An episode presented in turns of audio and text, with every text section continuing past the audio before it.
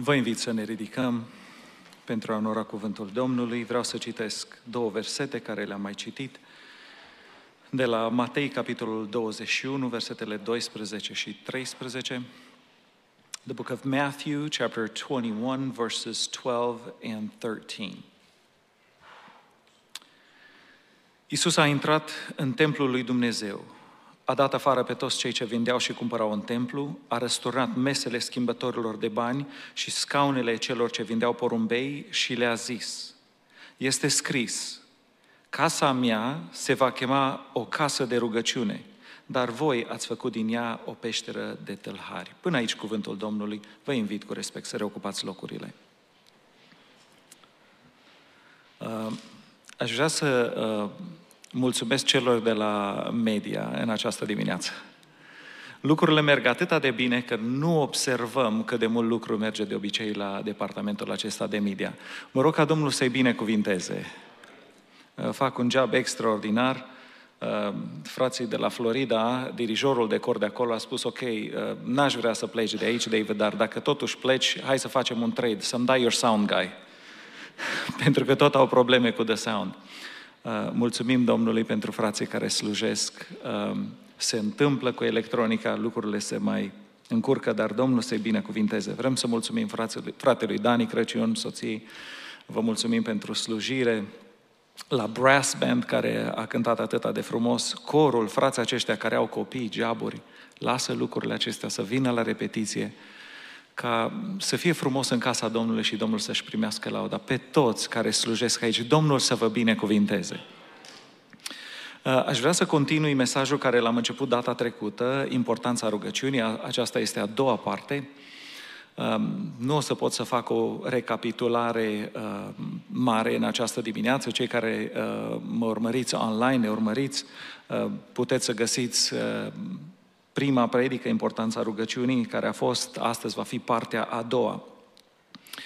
Spuneam în prima rugăciune că Domnul are opinii foarte bine definite despre casa Lui și Domnul a început aici, este scris, și spunea prin aceasta, Domnul are scris deja în cuvântul Lui instrucțiuni pentru casa Lui. Și cuvântul Domnului ne spune că nu avem voie să trecem peste ce este scris în cuvântul Lui. Spuneam că Domnul, îl găsim de obicei, primește pe oameni, este atât de înțelegători cu oameni, cu vameși, cu păcătoși. Întotdeauna îl găsim cu compasiune. De două ori îl găsim în Scriptură când Domnul este supărat vizibil. De aceste două dăți s-a întors la casa Domnului și n-a găsit casa Domnului așa cum dorea El. Spuneam că casa Domnului este casa Lui. El spune aici, casa mea. Și El este Cel care decide ce se întâmplă la casa Lui. Și El spunea, casa mea se va chema o casă de rugăciune. Și spunea că rugăciunea trebuie să permeeze fiecare lucru din casa Domnului. Iar casa Domnului suntem noi, pietrele vii din care este zidită casa Lui. Și Domnul vrea ca tot ceea ce facem noi să aibă aroma aceasta a rugăciunii. Spuneam că biserica primară avea o balanță. Spunea că cuvântul Domnului, Fapte doi cu patruzeci și doi, ei, biserica primară, ucenicii Domnului, apostolii, stăruiau în câteva lucruri. În învățătura apostolilor, în cuvântul Domnului, în legătura frățească, în frângerea pâinii, adică în părtășie, și în rugăciuni. Era o balanță la acestea. Apoi am dat câteva motive de ce rugăciunea este esențială pentru casa Domnului, pentru noi. Pentru că de multe ori sentimentele noastre și gândirea noastră nu îl reprezintă bine pe Domnul. Gândurile noastre nu sunt gândurile Lui și gândurile Lui nu sunt totdeauna gândurile noastre. Cât este de sus cerul de pământ, așa sunt gândurile Domnului. Și spuneam că rugăciunea este canalul prin care primim toate binecuvântările Domnului în viața noastră. Și atunci când nu avem acest canal, de fapt, noi ne lipsim de binecuvântările Lui. Apoi am pus întrebarea aceasta, de ce era Domnul așa de supărat? De ce s-a supărat așa de tare când a ajuns în casa Lui?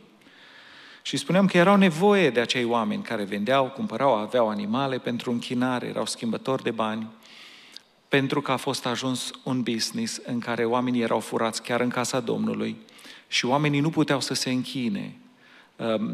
Era stricată atmosfera, cugetul oamenilor.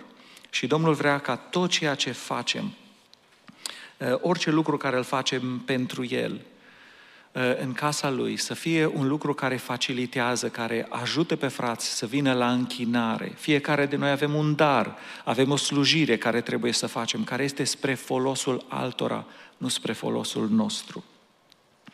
Primul punct din această dimineață, care este nou, este că rugăciunea trebuie să aibă prioritate în viața noastră. Să știți că în lumea noastră, în nebunia aceasta, în stresul care este acum în America și mai nou și în România, de multe ori sacrificăm lucrurile importante pentru cele care ni se par nouă că sunt urgente, în ghilimele. Ni se pare geabul nostru atâta de urgent. Să mai avem un geab, să mai facem ceva. Ni se par că urgente, trebuie să le facem. Trebuie să facem shopping, trebuie să ne cumpărăm lucruri. Sunt atâtea presiuni cu oamenii. E urgent să mă întâlnesc cu tare, să fac cu tare. Și fără să ne dăm seama, lucrurile acestea în ghilimele urgente ne ia tot timpul și nu mai avem timp pentru lucrurile care sunt cu adevărat importante. Spunea un om de business care o scris o carte foarte bine citită, Seven Habits of Highly Effective People. Uh, șapte obiceiuri la oameni care uh, au o viață cu impact. Și spunea că oamenii aceștia niciodată nu sacrifică lucrurile importante pentru cele urgente. Își fac o agendă pentru ziua în care, fiecare zi din săptămână, și în agenda aceea pun în primul rând lucrurile care sunt importante. Și își fac timp intenționat pentru lucrurile importante. Nu lasă ca lucrurile care par să fie urgente să le fure timpul de la lucrurile care trebuie să le facem. Oamenii în ziua de azi sunt atâta, atâta de ocupați. Și știți care sunt lucrurile importante? Care erau importante pentru biserica primară? Rugăciunea, timp în cuvântul Domnului și timp pentru părtășie cu frații la biserică. Gândiți-vă din lucrurile care le faceți dumneavoastră în fiecare zi și în timpul săptămânii. Care sunt lucrurile care sunt importante pentru dumneavoastră? Pentru că lucrurile importante ar trebui să fie rugăciunea, cuvântul și părtășia. Și să ne facem timp pentru lucrurile acestea în schedule-ul nostru, în agenda noastră, să spunem, dacă n-o să ajung să fac celelalte lucruri care par să fie urgente, să fiu sigur că am să am timp pentru lucrurile importante. Așa că cu toții vrem trezire în biserica noastră. Fiecare biserică română penticostală din America cere acest lucru. Oriunde merg, frații spun, avem nevoie de trezire. Avem nevoie de o atingere a Domnului din nou. Știți că fiecare trezire spirituală a fost precedată de rugăciune? N-a început așa de la sine. A fost oameni care s-au rugat. Trezirea spirituală din România, mișcarea penticostală din România, știți că au fost oameni credincioși, ortodoxi, care s-au adunat în casele lor și au început să se roage pentru ceva mai mult. Și au fost primii oameni care au fost botezați cu Duhul Sfânt și a început biserica penticostală în România. Mișcarea penticostală din România a fost precedată de rugăciune. Fiecare mișcare penticostală a Domnului, nu necesar penticostală, fiecare trezire spirituală a fost precedată de rugăciune. A început cu un dor, cu ceva adânc, unde oamenii au început să se roage, vrem ceva mai mult. Fiecare trezire spirituală a fost născută în rugăciune în timp ce se rugau. Fiecare trezire spirituală a fost menținută prin rugăciune. Momentul care rugăciunea a încetat a fost momentul unde trezirea spirituală a început și ea să se stingă. Succesul vieții noastre, a chemării noastre care are Domnul pentru noi, depinde de ceva, de timpul de rugăciune din viața noastră. Spune cuvântul Domnului, cereți și vi se va da. Cum poți să ceri? Doar prin rugăciune. Bateți și vi se va deschide. Aceasta înseamnă insistență în rugăciune. Cum să insiști? În rugăciune. Căutați și veți găsi. Cauți pe genunchi. Au americanii un proverb care este adevărat. The family that prays together stays together. Familia care se roagă împreună rămâne împreună. Puteți să-l întrebați pe fratele Lazar, pe fratele Arpi, frații slujitori de aici din biserică, dacă au fost vreodată la familii cu probleme și în familiile aceea, familia aceea să aibă obiceiul de ani de zile să se roage împreună. Nu o să găsiți un singur exemplu. Familiile care se roagă împreună în fiecare zi, care au un timp, este familiile care rămân împreună. Fraților, familia noastră, noi am vrea ca noi să rămânem cu toți împreună. Trebuie să ne rugăm împreună. Să venim aici și să lăsăm toate lucrurile și să stăm de vorbă cu Domnul. Promisiunea Domnului în Ieremia treizeci și trei cu trei este așa. Cheamă-mă în rugăciune. Și ce se întâmplă? Domnul promite câteva lucruri. Dacă noi ne rugăm, dacă îl chemăm pe Domnul, spune, și îți voi răspunde, vei primi răspuns de la Domnul. Mai mult, și îți voi vesti lucruri mari, revelație, lucruri ascunse pe care nu le cunoști. Nu am vrea noi să ne răspundă Domnul, să ne vestească Domnul lucrurile mari care le are pentru fiecare din noi, pentru biserica noastră. Lucruri care sunt ascunse, care noi nu le știm și nu putem să ne le imaginăm cu mintea noastră, nu le cunoaștem. Și Domnul ne spune, un lucru simplu ne cere, o cerință. Cheamă-mă, roagă-te. Spune în Evrei, capitolul patru, cu versetul șaisprezece, să ne apropiem, dar, din nou prin rugăciune, cu deplină încredere de scaunul harului. De ce? Ca să căpătăm îndurare și să găsim har pentru ca să fim ajutați la vreme de nevoie. Observați că aceste promisiuni ale Domnului toate sunt condiționate pe un lucru, rugăciune. Cred că este un adevăr dureros care este foarte greu să-l spunem la frați și surori care sunt credincioși în ziua de astăzi. Nu ai pentru că nu te-ai rugat. Spune așa, Iacov, capitolul patru, cu versetul doi. Nu aveți pentru un singur motiv, pentru că nu cereți. Să nu am pace pentru că nu o cer, să nu am rezolvare, să nu avem trezire în locul acesta pentru simplul fapt că nu cerem. Foarte posibil. Aș vrea să întreb, fraților, când a fost ultima dată când tinerii au fost botezați cu Duhul Sfânt în această biserică? Pentru că ne arată cât de mult ne-am rugat noi pentru lucrul acesta. Când a fost ultima dată când cei care sunt apăsați de vrăjmași au fost eliberați în locul acesta? Pentru că arată cât de mult ne-a rugat pentru lucrul acesta. Când a fost ultima dată când cei care au adicții, că în vremea aceasta, fraților, tinerii trăiesc într-o vreme unde toate mizeriile iadului sunt la telefon. Nu ai nevoie de computer, nu ai nevoie. Sunt atâtea patimi. Sunt tineri care au probleme. Am avut un verișor care a trecut la cele veșnice. Pentru că cineva de la biserică, un alt tânăr, i-a dat droguri. Și copiii aceștia, fii aceștia risipitori care uh, sunt prinși în lanțuri, știți că ei nu pot să se dezlege singuri? Când a venit vrăjmașul și a prins tinerii aceștia și a luat, sunt prinși de război. Este datoria noastră să mijlocim la Domnul pentru ei ca ei să fie eliberați și să fie făcuți liberi.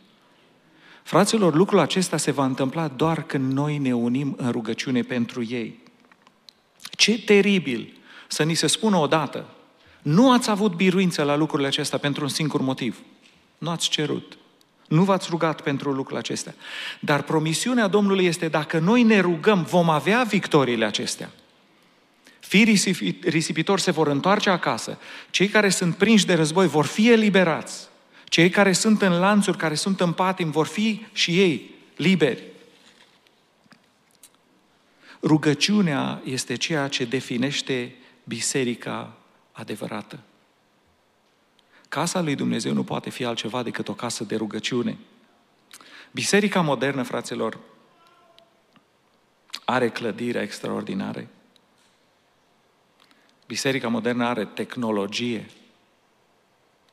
Pereți întregi de sticlă, with monitors. Muzică excelentă. Predicatori elocvenți, șlefuiți, poți să-i pui la televizor, nu-ți, nu-ți rușine. Programe care captivează.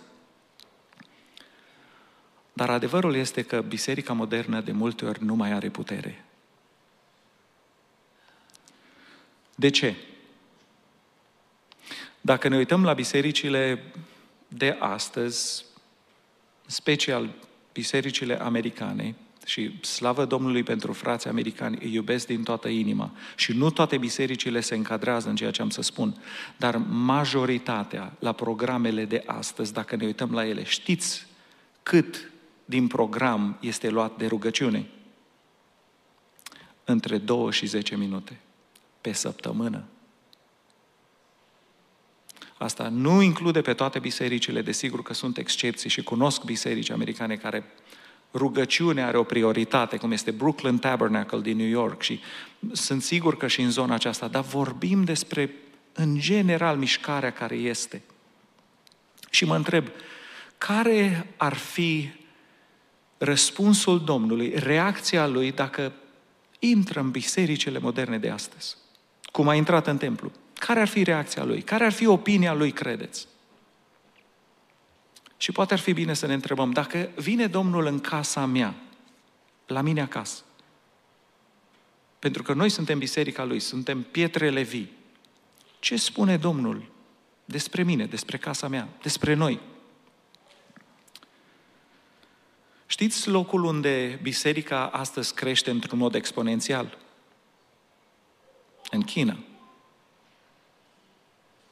Oameni care sunt persecutați, nu au clădiri, se întâlnesc în case, nu au cor, nu au fanfară, nu au tehnologia care o avem noi, dar au ceva. Au cuvântul lui Dumnezeu, au rugăciune și au părtășie. Și se mulțește biserica și crește într-un mod exponențial. Rugăciunea este ceea ce definește o biserică adevărată. Fraților, noi am fost creați pentru a avea părtășie prin rugăciune. Scopul lui Dumnezeu când l-a creat pe Adam și pe Eva a fost acesta, să aibă părtășie cu omul, prin rugăciune. Scopul casei lui este rugăciune. Cel mai înălțător moment din ziua lui Adam și a lui Eva, când umblau prin grădina Eden, era momentul acela când se întâlneau și stăteau cu Domnul de vorbă în răcoarea zilei. Era the highlight of the day. Momentul acela de părtășie. Să știți că rugăciunea nu este un ritual repetitiv, obositor, unde trebuie să faci ceva. Noi am ieșit acum din sistem, dintr-un sistem din ortodoxie, dintr-un sistem foarte tradițional, unde putem să facem rugăciuni, să repetăm aceleași lucruri și să ni se pară aproape greu lucrul acesta. Imaginați-vă o căsnicie fără părtășie. Acolo unde nu este timp pentru a vorbi de la inimă la inimă, să-ți împărtășești ce te doare, ce-ți dorești. Dacă nu ai lucrul acesta, este o închisoare, unde ești închis cu un alt condamnat. You're doing your time. Până se termină viața. Imaginați-vă o căsnicie unde conversațiile sunt amabile, dar sunt mecanice. Frați, soți, imaginați-vă și noi toți care suntem căsătoriți, imaginați-vă dimineața eu să mă trezesc și să spun soției mele: îți mulțumesc că mi-ai pregătit din nou breakfast, îți mulțumesc că ții casa curată, îți mulțumesc că ai grijă de mine, îți doresc o zi bună, ceau. Vin seara, fac același lucru și mâine fac același lucru și tot se repetă. Eu cred că soția mea, de la un anumit punct, ar zice, te rog să te oprești. Dacă nu-mi spui ce ai pe inimă, dacă nu împărtășești cu mine ce te doare, ce dorești, nu are rost. Dar imaginați-vă că noi ne gândim că putem să facem lucrul acesta cu Domnul. Să-i repetăm aceeași poezie în fiecare zi. Să devină foarte repetitiv. Și este bine că îl onorăm pe Domnul, că... dar să nu fie părtășia aceea de la inimă la inimă. Să devină un ritual obositor, de care, după ce am terminat rugăciunea, ne bucurăm că am scăpat de ea. Că am bifat, am făcut și lucrul acesta în ziua de astăzi. Ar fi o tragedie să venim la casa Domnului, să fim foarte politicoși, să-i spunem Domnului ceea ce credem că vrea să audă și inima noastră să fie departe de El. Și Domnul Iisus a văzut lucrul acesta la poporul Israel. Lăsau oamenii problemele lor, business-urile lor, veneau la templu să se închine, să se roage și noi îmi spune ce onorabil, ce frumos. Și Domnul Iisus îl citează pe Isaie și spune așa, Matei cincisprezece opt, norodul acesta se apropie de mine. Wow! Norodul acesta se apropie de mine cu gura și mă cinstește cu buzele. Noi spunem, foarte frumos. Dar inima lui este departe de mine. Observați, inima este ceea ce definește, dar că rugăciunea noastră este o rugăciune autentică sau nu. Motivația care venim, deschiderea care o avem atunci când ne apropiem de Domnul să stăm de vorbă cu El, spune tot. Imaginați-vă un cuplu care se căsătoresc, care doresc să aibă copii și nu au niciodată intimitate. E imposibil. Noi vrem să avem rodire în viața noastră, să ne împlinim chemarea care o are Domnul pentru noi. Dorim să vedem puterea Duhului Sfânt care lucrează în noi și prin noi. Dar lucrul acesta nu o să fie niciodată posibil fără intimitate. Fără intimitate de aceea de la inimă la inimă, de la inima noastră la inima Domnului. Unde nu rămâne nimic ascuns, unde totul este gol și descoperit și vin cu inima înaintea Domnului și stau de vorbă cu El. În intimitatea aceasta, în rugăciune, se produce rodirea. Cum nu poți să ai copilași, nu poți să ai rodire fără intimitate într-o căsnicie, nu poți să ai rodire pe plan spiritual, fără intimitate de la inimă la inimă cu Domnul. Știți că sunt cam două extreme în, în uh, lumea creștină evanghelică, unde o extremă este unde se pune accent pe cuvântul lui Dumnezeu. Totul este despre cuvântul lui Dumnezeu, Scriptura este onorată, cinstită, studiată, dar fără rugăciune. Știți ce produce acest stil de creștinism? Farisei. Farisei ăștia erau o dobă de carte. Aveau legea memorată, primele cărți din Scriptură. Aveau jocuri și imaginau dacă ai pătrunde sulul de carte cu o săgeată, prin ce litere ar trece săgeata aceea. Atâta de bine cunoșteau legea. Aveau o problemă.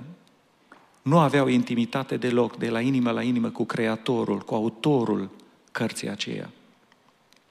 Cunoștința care este la nivelul minții, umflă pe om de mândrie. Scrie întâi Corinteni opt unu. Cunoștința îngânfă. Uh, fratele Wurmbrand uh, spunea în unul din exemplele lui, i-a spus la un om despre Domnul și a zis să nu crezi că uh, s-a atâta de înapoiat să cred într-un Dumnezeu undeva. Uh, sunt un om rațional. Era un om inteligent, un om cu școală. Și inspirat de Duhul Domnului, fratele Wurmbrand a zis, aș dori ca tu să faci un experiment. Tu nu crezi că există Dumnezeu? Da, așa zis, nu cred. Uite, promite-mi mie un singur lucru. Fă lucrul acesta și după aia nu mai am nicio altă pretenție.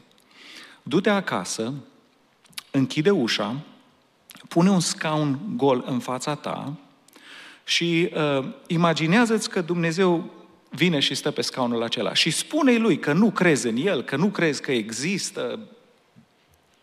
În alte cuvinte, fratele Wurmbrand îi spunea: te rog, fă o rugăciune. Omul acela, pentru că a promis și era un om de cuvânt, a mers acasă, a închis ușa, a pus un scaun în fața lui și a spus lui Dumnezeu că nu crede că există. Și când a vrut să spună lucrul acesta, a fost prima rugăciune din viața lui, a știut că Dumnezeu există. S-a întâmplat ceva. Era prima dată când stătea de vorbă cu Dumnezeu. Omul acela la scurtă vreme a murit. Avea un scaun lângă patul lui și a venit cineva să-l viziteze și nu i-a dat voie să stea acolo, pentru că era cineva pe scaunul acela. Altă, un alt exemplu, tot de felul acesta, care este vorba despre intimitate în rugăciune, este o misiune la Galați, în România, unde se dau lecții de muzică, dar prin modul acesta se predică Evanghelia. La tineri, la copii care uh, nu sunt din familii de credincioși. Și spunea că la sfârșit le-a spus, le-a, cerut, le-a avut o singură cerință. Le-a cerut ca fiecare din ei să-i scrie o scrisoare lui Dumnezeu. Și spunea că copiii aceștia, care nu au venit dintr-o biserică, care nici nu credeau în Dumnezeu, au scris, au adresat o, o, o scrisoare lui Dumnezeu, o rugăciune.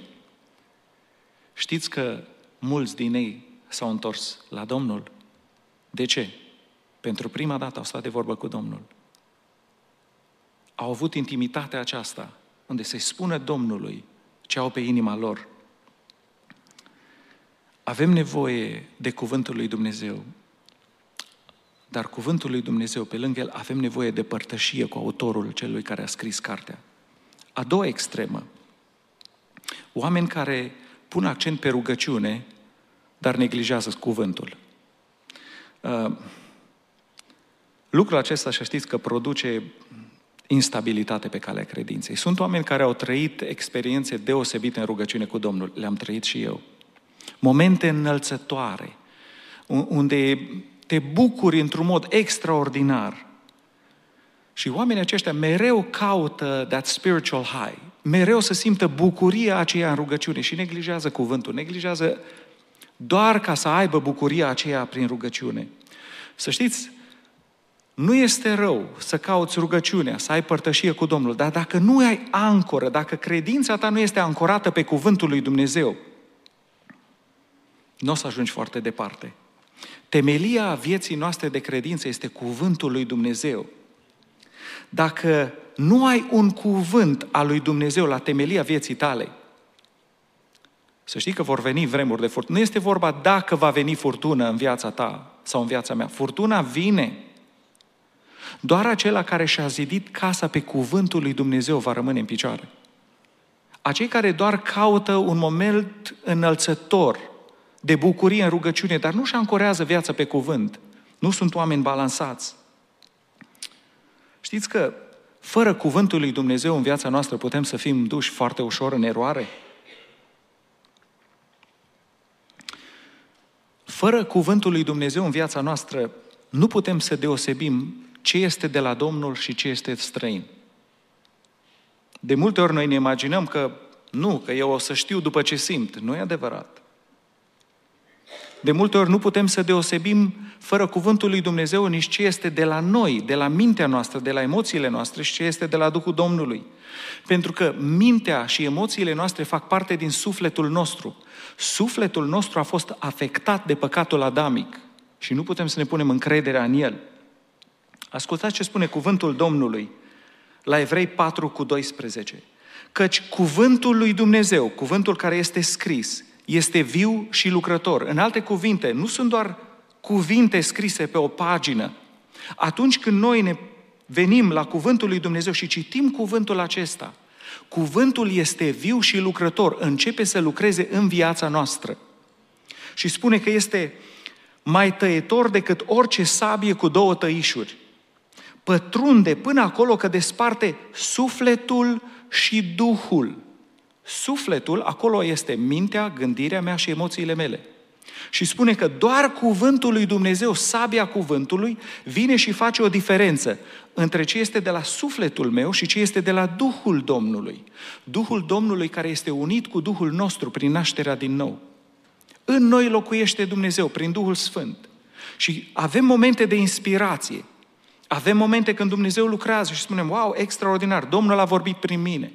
Profetic, mi-a arătat ceva. Dar sunt momente când am eu un gând. De unde știi dacă gândul acela este de la tine sau este inspirat de Duhul Domnului? Doar sabia cuvântului este ceea ce desparte sufletul și Duhul și spune încheieturile și măduva, judecă simțirile și gândurile inimii. Nu poți să slujești fără să ai cuvântul lui Dumnezeu în viața ta. Această sabie a cuvântului care vine și desparte și spune lucrul acesta este sufletesc, vine de la mintea ta, din emoțiile tale. Lucrul acesta vine de la Duhul Domnului care locuiește în Duhul tău. Fără baza aceasta, fără, fără ancora cuvântului în viața noastră, nu o să fim balansați niciodată spiritual. O să mergem în extreme și putem fi duși ușor în eroare. Scrie Apostolul în Efeseni șase cu șaptesprezece. Luați coiful mântuirii și sabia Duhului, care este cuvântul lui Dumnezeu. Duhul lui Dumnezeu lucrează în viața noastră, dar are nevoie de sabia Duhului, care este cuvântul. Tot ceea ce face Dumnezeu în viața noastră prin Duhul Sfânt are cuvântul la bază. Este sabia Duhului. Uh, fratele meu, Dan, care este păstor la... păstor asistent la Biserica Philadelphia din Portland. Cu câțiva ani în urmă a avut un studiu biblic cu tinerii din biserică, în, la el acasă. Și au venit, au făcut rugăciune, au făcut studiu biblic și le-a cerut ceva. Și le-a spus, pentru data viitoare, când venim, în loc să avem doar unul care are pregătit un text pentru uh, seara aceea, aș vrea ca toți să studiați pasajul acesta și să vă rugați ca Duhul Domnului să vă lumineze, să vă vorbească din acel text și apoi să scrieți ceea ce vă dă Duhul Domnului. Spunea el că a rămas așa de plăcut surprins când au venit tinerii aceia la o săptămână și au început fiecare să citească ceea ce le-a vorbit Domnul. Spunea că n-a fost cineva acolo care să nu aibă lacrimi în ochi. La felul cum a lucrat Duhul Domnului în viața tinerilor acestora, când ei s-au rugat, dar au deschis cuvântul. Și Duhul Domnului le-a vorbit, dar le-a vorbit prin cuvânt. Avem nevoie așa de mult de Duhul Domnului, de profeție, de vedenii, de darurile Duhului Sfânt. Dar acestea au să fie în balanță atunci când noi avem cuvântul lui Dumnezeu în viața noastră. Cuvântul și Duhul au lucrat de la început. Din primul capitol din Geneza, a doilea verset din Scriptură spune Duhul lui Dumnezeu se mișca pe deasupra apelor. Următorul verset, Dumnezeu a zis, adică cuvântul lui Dumnezeu. Din Geneza până în Apocalipsa, întotdeauna găsim cuvântul Domnului cu Duhul Domnului lucrând împreună. Noi avem nevoie de rugăciune, dar avem nevoie și de cuvânt. Și mă rog Domnului ca să ne dea această balanță în viața noastră. Să fie lucrurile acestea după ordinea care a lăsat-o El. Dacă noi suntem oameni al lui Dumnezeu, avem nevoie de Duhul Sfânt în viața noastră. Avem nevoie de rugăciune și avem nevoie de cuvânt. În concluzie, biserica care se roagă este biserica care are impact. Rugăciunea este cheia care deschide binecuvântările, ușa binecuvântării în viața noastră. Nu este o coincidență, după ce Domnul a curățit templul, în următorul verset spune, niște orbi și șchiopi au venit la el în templu și el i-a vindecat. Eu cred că Domnul ne așteaptă pe fiecare din noi să facem o balanță în viața noastră, să facem o curățenie, să punem priorități în viața noastră, pentru că Domnul vrea să ne binecuvinteze, să ne ajute Domnul la aceasta. Vă invit cu toții să ne ridicăm în picioare, să ne rugăm pentru balanță, să ne rugăm ca Domnul să ne facă oameni ai rugăciunii, oameni care iubim cuvântul lui Dumnezeu, oameni balansați. Domnul să ne facă pe toți niște victorioși, niște biruitori pentru împărăția Lui. Iar când rugăciunea va înceta, invit pe fratele păstor Lazar să aducă rugăciunea de mulțumire, așa cum stăm să ne rugăm.